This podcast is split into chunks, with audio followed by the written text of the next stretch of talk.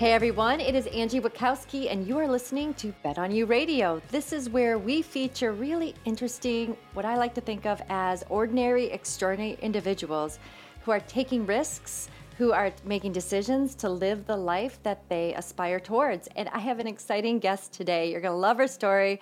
She's a friend of mine. Her name is Jen Huffman, and she works in such a fascinating space uh, food nutrition. So things like cashew cream cheeses and organic products. But the journey to this stage in life where she gets to consult with these really great brands is fascinating. You're going to love it. So let's start. Hey, Jen, how's it going?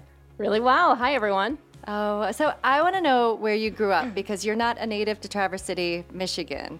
You got a story. I do. I do. So definitely Michigan, you know, homegrown. So I grew up south of Detroit in the Downriver area called Grosse-Ile and I went to school at Michigan Tech, which is in the Upper Peninsula. So I've spanned the whole state in terms of places that I've lived. How does someone go from downriver to thinking, I want to go to the western part of the Upper Peninsula where, it where, snows. where it snows all the time and they have ice festivals? I mean, they celebrate the ice that they, they have. Do. So yeah, how does how does that happen? They do. So you have um, two parents. Well, both of them went to went to college, but in their mind, I needed to stay in Michigan. So there, therein lies the answer. It was as far away as I could go and still be in the state of Michigan. So that was probably number one. And then number two, um, I wanted to study engineering. So I was always really good in math and science. So engineering is where I decided I wanted to get my degree, and it is a great school. It's an amazing school. And you focus on mechanical engineering? I did. I did, yes. Why that? Uh, because it was the most challenging. oh, seriously, most people don't say that in college. like I'm like, what is the easiest path to a four-year degree? I want that path. Yeah, but not you. I, I always wanted to just show that I could do more. So you know, just you know, growing up, I had an older sister, and I think that we were always um, friendly, competing against each other. And so she went into finance, and I wanted to like one up her and say and she told me that she didn't think that I could get an engineering degree so. You showed her. showed her. and at the same time it is a great foundational degree. I mean I learned a lot from from the school and then I ended up in the auto industry after that. And so you went back down to Detroit then the Detroit area? I did. So uh, so my dad worked um, at Daimler Chrysler at the time and so just following in his footsteps. I think it's really hard for people to know coming out of school what do you want to be? I mean, think about it. You're 21 years old and you're trying to figure out the rest of your life. And so I looked up to my dad, and and he was a mechanical engineer in in the auto industry, and I thought, I'm sure I can do that too. So, what does a mechanical engineer do? Like, like what is the job, I guess, of a mechanical engineer? It's a good question. So, you know, it depends on where you where you end up. So at Chrysler there's kind of two paths. There's one where you design the product. So you're the one physically deciding like what the engine will look like and they they have all these different departments. Or you're more of a process engineer and you're the one that manufactures it. And often that can be at the plant or it's designing the equipment to actually make the product. And so I chose again because my dad worked in a plant to work in an engine plant. So more again just because I looked up to him and I wanted in my eyes to to be what the success that he was and so I ended up at an engine plant. so like so you probably know more about engines than the average Joe on the street. Probably more than you even care to know, my guess um, would be. Yes, yes. At one time I could uh, take one apart and put it back together. That was part of what they made us do. Now, if you made me do that now, it was so long ago, I'm not going to tell you how long ago. I'm sure I would not be able to do it, but but yes, I spent, and I was actually in an engineering rotation program. So I switched my job every three months and got a degree. And then my last year I spent at the plant. Yeah, you went out to get your master's in engineering too, didn't you? I did. Why did you yes. do that? Why did you do that? I'm an English major, and I'm like, why would one want more why math and science? Tell me about that. That's yeah. interesting. that was uh, also just part of the training program. So you would go back and get your master's in engineering, and then do you know the rotation. So it was part of the program, and I felt like I always um, have been you know curious and love to learn. So as my mom thought I was going to be the continual student, never stop, but um, and which actually after that, and I know we'll get to it, I ended up getting my MBA as, as I well. want to talk about that. Yeah. I'd love to talk about the process of you going from engineer on your path at Daimler Chrysler to not wanting to do engineering at all Yeah. ever again. Tell that Yeah. story. So it's interesting. I think I, I always knew it. I liked the theory behind engineering. So I think your first question um, was was interesting of what does an engineer actually do. I really loved the math and the thinking behind it. But at least when it came to applying it, it wasn't what I thought it would be. It was much more, especially, I mean, granted, I was working in a plant. It was very mechanical and hands on and less like writing equations and solving, you know, mathematical problems. Uh, so I, I did work in the plant for a year and I remember specifically the moment when I decided to switch careers. And my, uh, my boss at that time, we had um, one of our lines uh, that we were running with the engine block. Um, part of yeah. it, yeah, very critical part to the engine. I've heard It- they're important, They're yeah. they're very important. Uh, it broke down, and so that was kind of our job. Whenever anything would break down, it would be to go in to try to figure it out. Of course, we would bring in the experts to actually make the changes, but we would also have to figure out of like, are we going to accept these blocks, or or you know, are they are they acceptable and they can go on, or do we need to reject them? Do we need to repair them? So we were constantly, anytime anything would break down, we would go down to the line.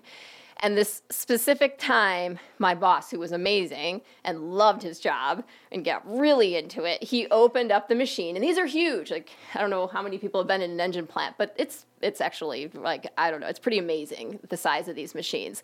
So he went inside and he saw what was going on and he couldn't believe that that's what broke and he's like came out and he was just covered in oil and he's like, "Jen, you got to come in here and see this. He's like, it's amazing. What happened? We have to fix this. And I stood back like, oh my God, like I can't think of anything worse than climbing into that and getting covered in oil. So I'm like, you know what? I, I think I'm good. How about you just come out here and describe it to me and I'm, I'm all set.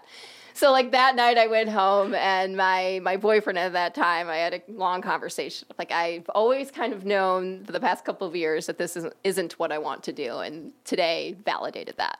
I think I need to go back to school. it's hard, right? When you see somebody, again, covered in oil and loving their job, and you're thinking, that looks like the worst day of my life. Yes. But to recognize, like, I've got so much invested at this stage. You know, I went to Yeah. school for this, I've got this career, I'm on this track, and I got to make a change. Yeah. Was that a hard, like, realization for you? You know, it was it was difficult. I think um, even more difficult for my parents, which was interesting because when I told them that I was going back to school, my dad was like, "Why would you do that? Like you have you're you're in the big three. Like you could stay here for thirty years and get a pension and be set for life." Um, so the conversation with them was difficult, but I was surrounded by um, other people that had done so. So I, um, in this rotation program, I had the opportunity to work in marketing for three months. And um, the marketing director and the VP both were mechanical engineers and had gone back and gotten their MBAs and went into marketing. And so I saw firsthand, they're like, it's a great foundational career to be in engineering, and there's so much that you can build off of it. So I saw that, number one. And then number two, my sister went to school part time and got her MBA, and it was a career changer for her as well. And so she really, she really encouraged me to, to go back and to go back full time versus just trying to do it at night. So you decided that working in the big three, working in manufacturing, working as an engineer wasn't cutting it for you. You needed to go back to school. You'd seen some marketing um, at where your current employer was. And then what? What happened? So then I ended up applying, and I applied late actually to get into into Michigan. Um, and I just applied to Michigan and Michigan State because um, at at that time again just wanted to stay in the state. Right, my whole world was Michigan at that at that point. Um, and my sister really helped me there too. So she had been through the application process, and so she assisted me throughout all of it. Um, and I luckily got accepted actually to both. Um, I had, I believe it was a full ride to, to Michigan State and then nothing to From Michigan for their MBA program, right? Yep, but just I know Michigan State's a great college as well, but U of M is well ranked, especially in marketing. So it was hands down where I wanted to go if I was accepted, which I was. So um, I was very excited to to you know to be let in. And um, when I uh, went to like their introductory, uh, what was it called? Like Go Blue Rendezvous, I think is what it was called. And we met with all of our counselors. They had told me that if I would have gotten my master's uh, um, in engineering along with my MBA, that they could get me a partial, if not full, ride into Michigan. But then I would be back into like the manufacturing world. I'm like, oh my gosh, that's what I'm trying covered to get in oil. That's covered what I'm in oil. trying to get out of. I don't want to be covered in oil. So, uh, so at that point, I, I decided, you know, along like I had my support of Eric, who was my now husband but boyfriend at the time. He's like, just go all in. So took on the debt, did not get anything at all. In fact, I steered clear from anything in engineering and solely focused on uh, marketing. And I did do some of the harder finance classes there too. I love that you brought in Eric because um, knowing him, he's such a huge champion, and he's He like the kind of person to me in euchre, like he'd never turn down a bower. Like he is all in for whatever he's doing. But for him to have, for you to have that support and encouragement too, especially taking on student loans, Yes. that must have been just the linchpin, I imagine. Yeah, completely. And it, it was it was difficult, but he was supportive. And then my sister, I think she really wished that she would have gone full time, and so she was like, "You need to do it." So having both of them in my in my corner, I think really really helped. So you went to school full time, and I think one of the things I learned about going through grad school is that yes, the education is invaluable, but it's the people who make the difference because you get exposed to all these different career paths and possibilities. Really, is what you're going through, and I think Yep. like life, going through, you know, back to engineering, you you learn more about what not to do through your experience. And then you get to these critical points where you're starting to really realize like there's so much you can do. How did you start to transition into food? Because I think your next Yeah. job opportunity was with PepsiCo, right? I interned at P&G, but that was just, you know, for a brief stint and then ended up at, at Pepsi because I really wanted to work in food. Um, so I've always been an avid runner. Um, I ran through high school in my first couple of years in, in college, um, and I just and I continued on kind of just doing racing after that, and loved it. And I saw when I ate well how much it changed my performance, and so it was just something that I was passionate about unlike cars, which is funny because they say that you know people like really love cars or it's just to get them from point A to point B. And for me, it was always to get from point A to point B. So my passion in food was just inherent. I always was like researching what the next thing is that I should be eating and how do I improve whatever it might be from a protein levels to the macros and just really tracking everything. And so when I, um, as you said, you get exposed to a lot of things at Michigan and different companies would come in and present. And I remember Pepsi came in and they had Gatorade, which at that time in my life was how I would define nutrition. It's evolved since Oh, then. it's evolved a lot, but you're absolutely right. It's But a I lo- different. it's better than water in some situations. Oh, completely. And I mean, my kids are runners now themselves, and they and they drink it before each each race. So um, they came and they had a, I had um, the president of Gatorade presented, and he just wowed me completely. And I'm like, this is where this is where I want to work. Did you start working with Gatorade, the brand, or did you? So I act well. So I, I ended up um, getting the full time position there, and I started on Tropicana. So I kind of rotated around to the to the different brands. So I didn't actually get to ch- to touch Gatorade at all, which is funny. But at the same time, I feel like it was better because Tropicana um, had less people, so you were able to to touch more of the brand and have more responsibility. So in hindsight, it all worked out the way that it worked should. And you found yourself at one point running the Quaker product line, and you were like Yeah. the global marketing manager. Is that Yeah, so I led uh, the innovation for Quaker um, globally, which was hard because we were in 53 countries. So the whole idea was to try to launch platforms that could go across all of the countries. So I would visit the different countries and understand the cultures and try to figure out like what's the base platform or chassis. See, I'd still use the lingo from the auto world. still sticks with me a little bit. Um, the what is that chassis, and then what are you able to kind of change and tweak per country? So it was fascinating. I got to meet a lot of different, very unique people. so? The things you know about people's breakfast preferences must blow your mind. Yeah. Yeah, everything from um, that eating cookies is really something that they absolutely do in Mexico. It's like pretty much part of their routine. And a lot of the, the smoothies and oats that they put together in the morning um, to places where they don't want to eat any breakfast at all and it's just coffee. And so trying to get them to change that behavior is quite difficult. So, Oh, but it's a fascinating challenge. But I think cookies is part of my breakfast lineup too for my kids. Like I'm trying to say, like, no, this is not a good thing. It is really hard. yeah, so just change. make anything and just pretend it's a cookie. Just call just it's all about branding. See, it's all marketing and how you this egg thing. it. It's an egg cookie. It's an egg cookie. some bacon, some spinach. Fine. You're gonna love it. It's Great, awesome. so good.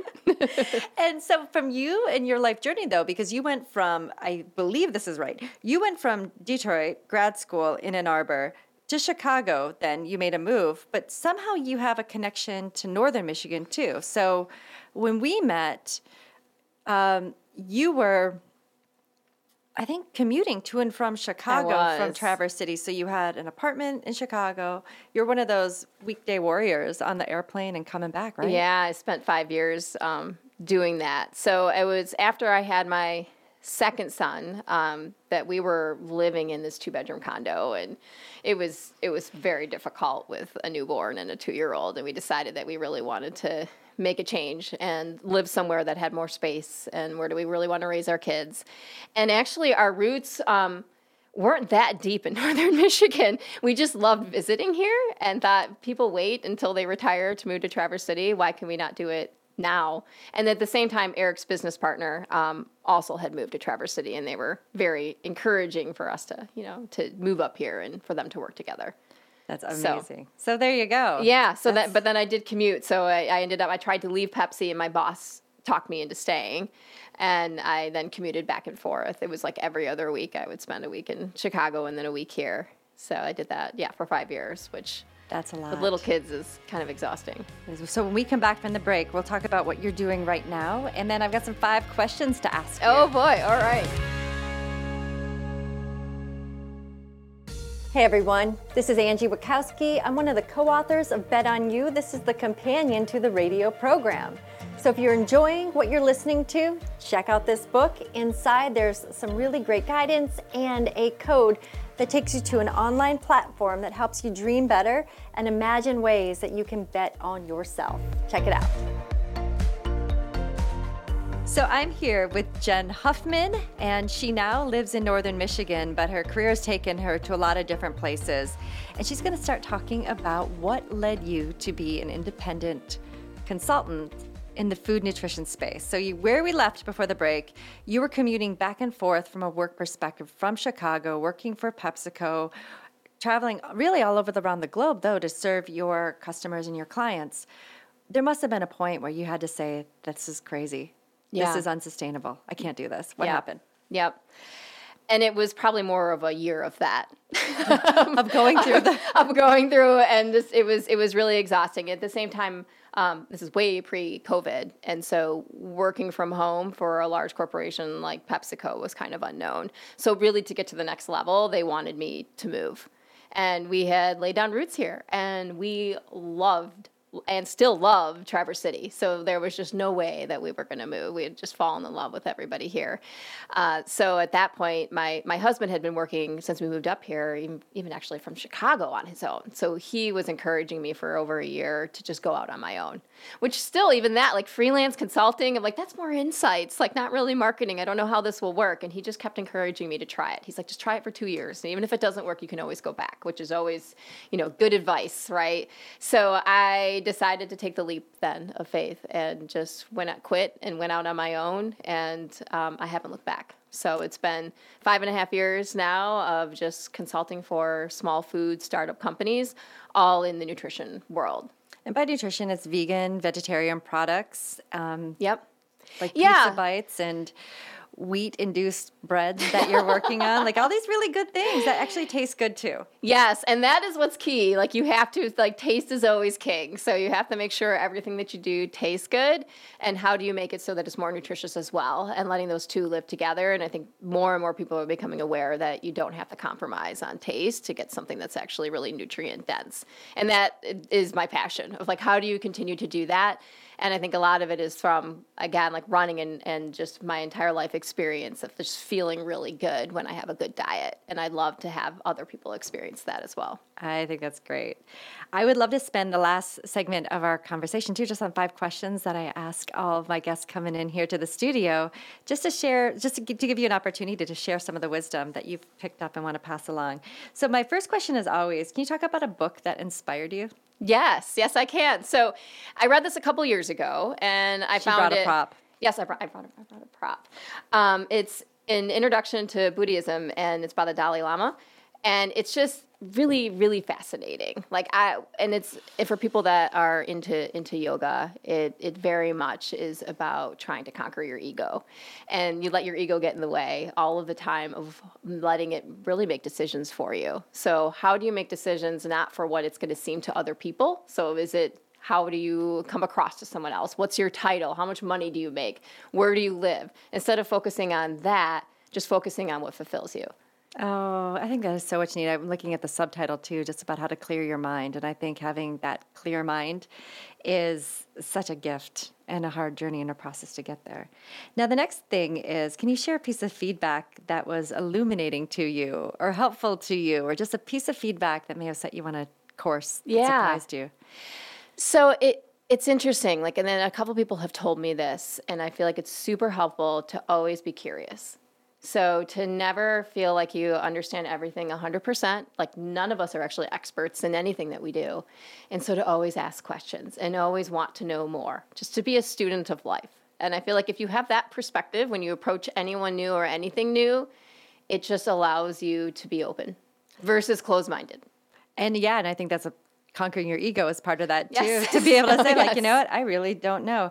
I once heard that malcolm gladwell says you could be an expert on 98% of one thing but the 2% that's missing you should be insanely curious about what it is you don't know. Love that. I love that. Too. so what is your favorite activity in the community? Because you are very yes. active here. What's your favorite skiing by far, which I learned how to ski when I was 40. So, and that was, and I'm so I'm not good at it. Like, let's be clear, uh, but it's something that our whole family can do, and I feel like it's just northern Michigan. It's how you get through the winter.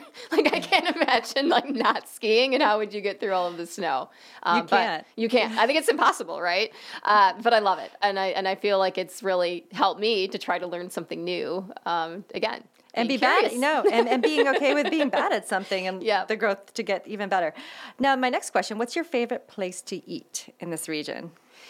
So that's funny. I think my my favorite place to really eat is actually my kitchen at home. Your husband's a great. My chef. husband's a really good chef, and like, and we um we don't get it as much, but Loma Farms has just amazing produce. And then, of course, they have Farm Club too, which is a little further away from us, but like just love their vegetables.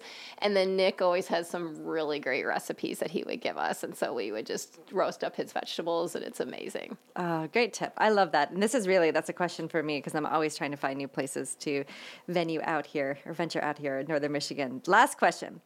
What is the one thing you've learned in life that you think is really important for you to share with others? I think that's a really, really good question. Um, I feel like as I reflect back on um, the different chapters that I've had in my life and my career, it's always been about not overthinking things. So I'm analytical, right, as being an engineer, um, but I feel like if you overthink things too much, you'll never move on to the next, whatever chapter it might be.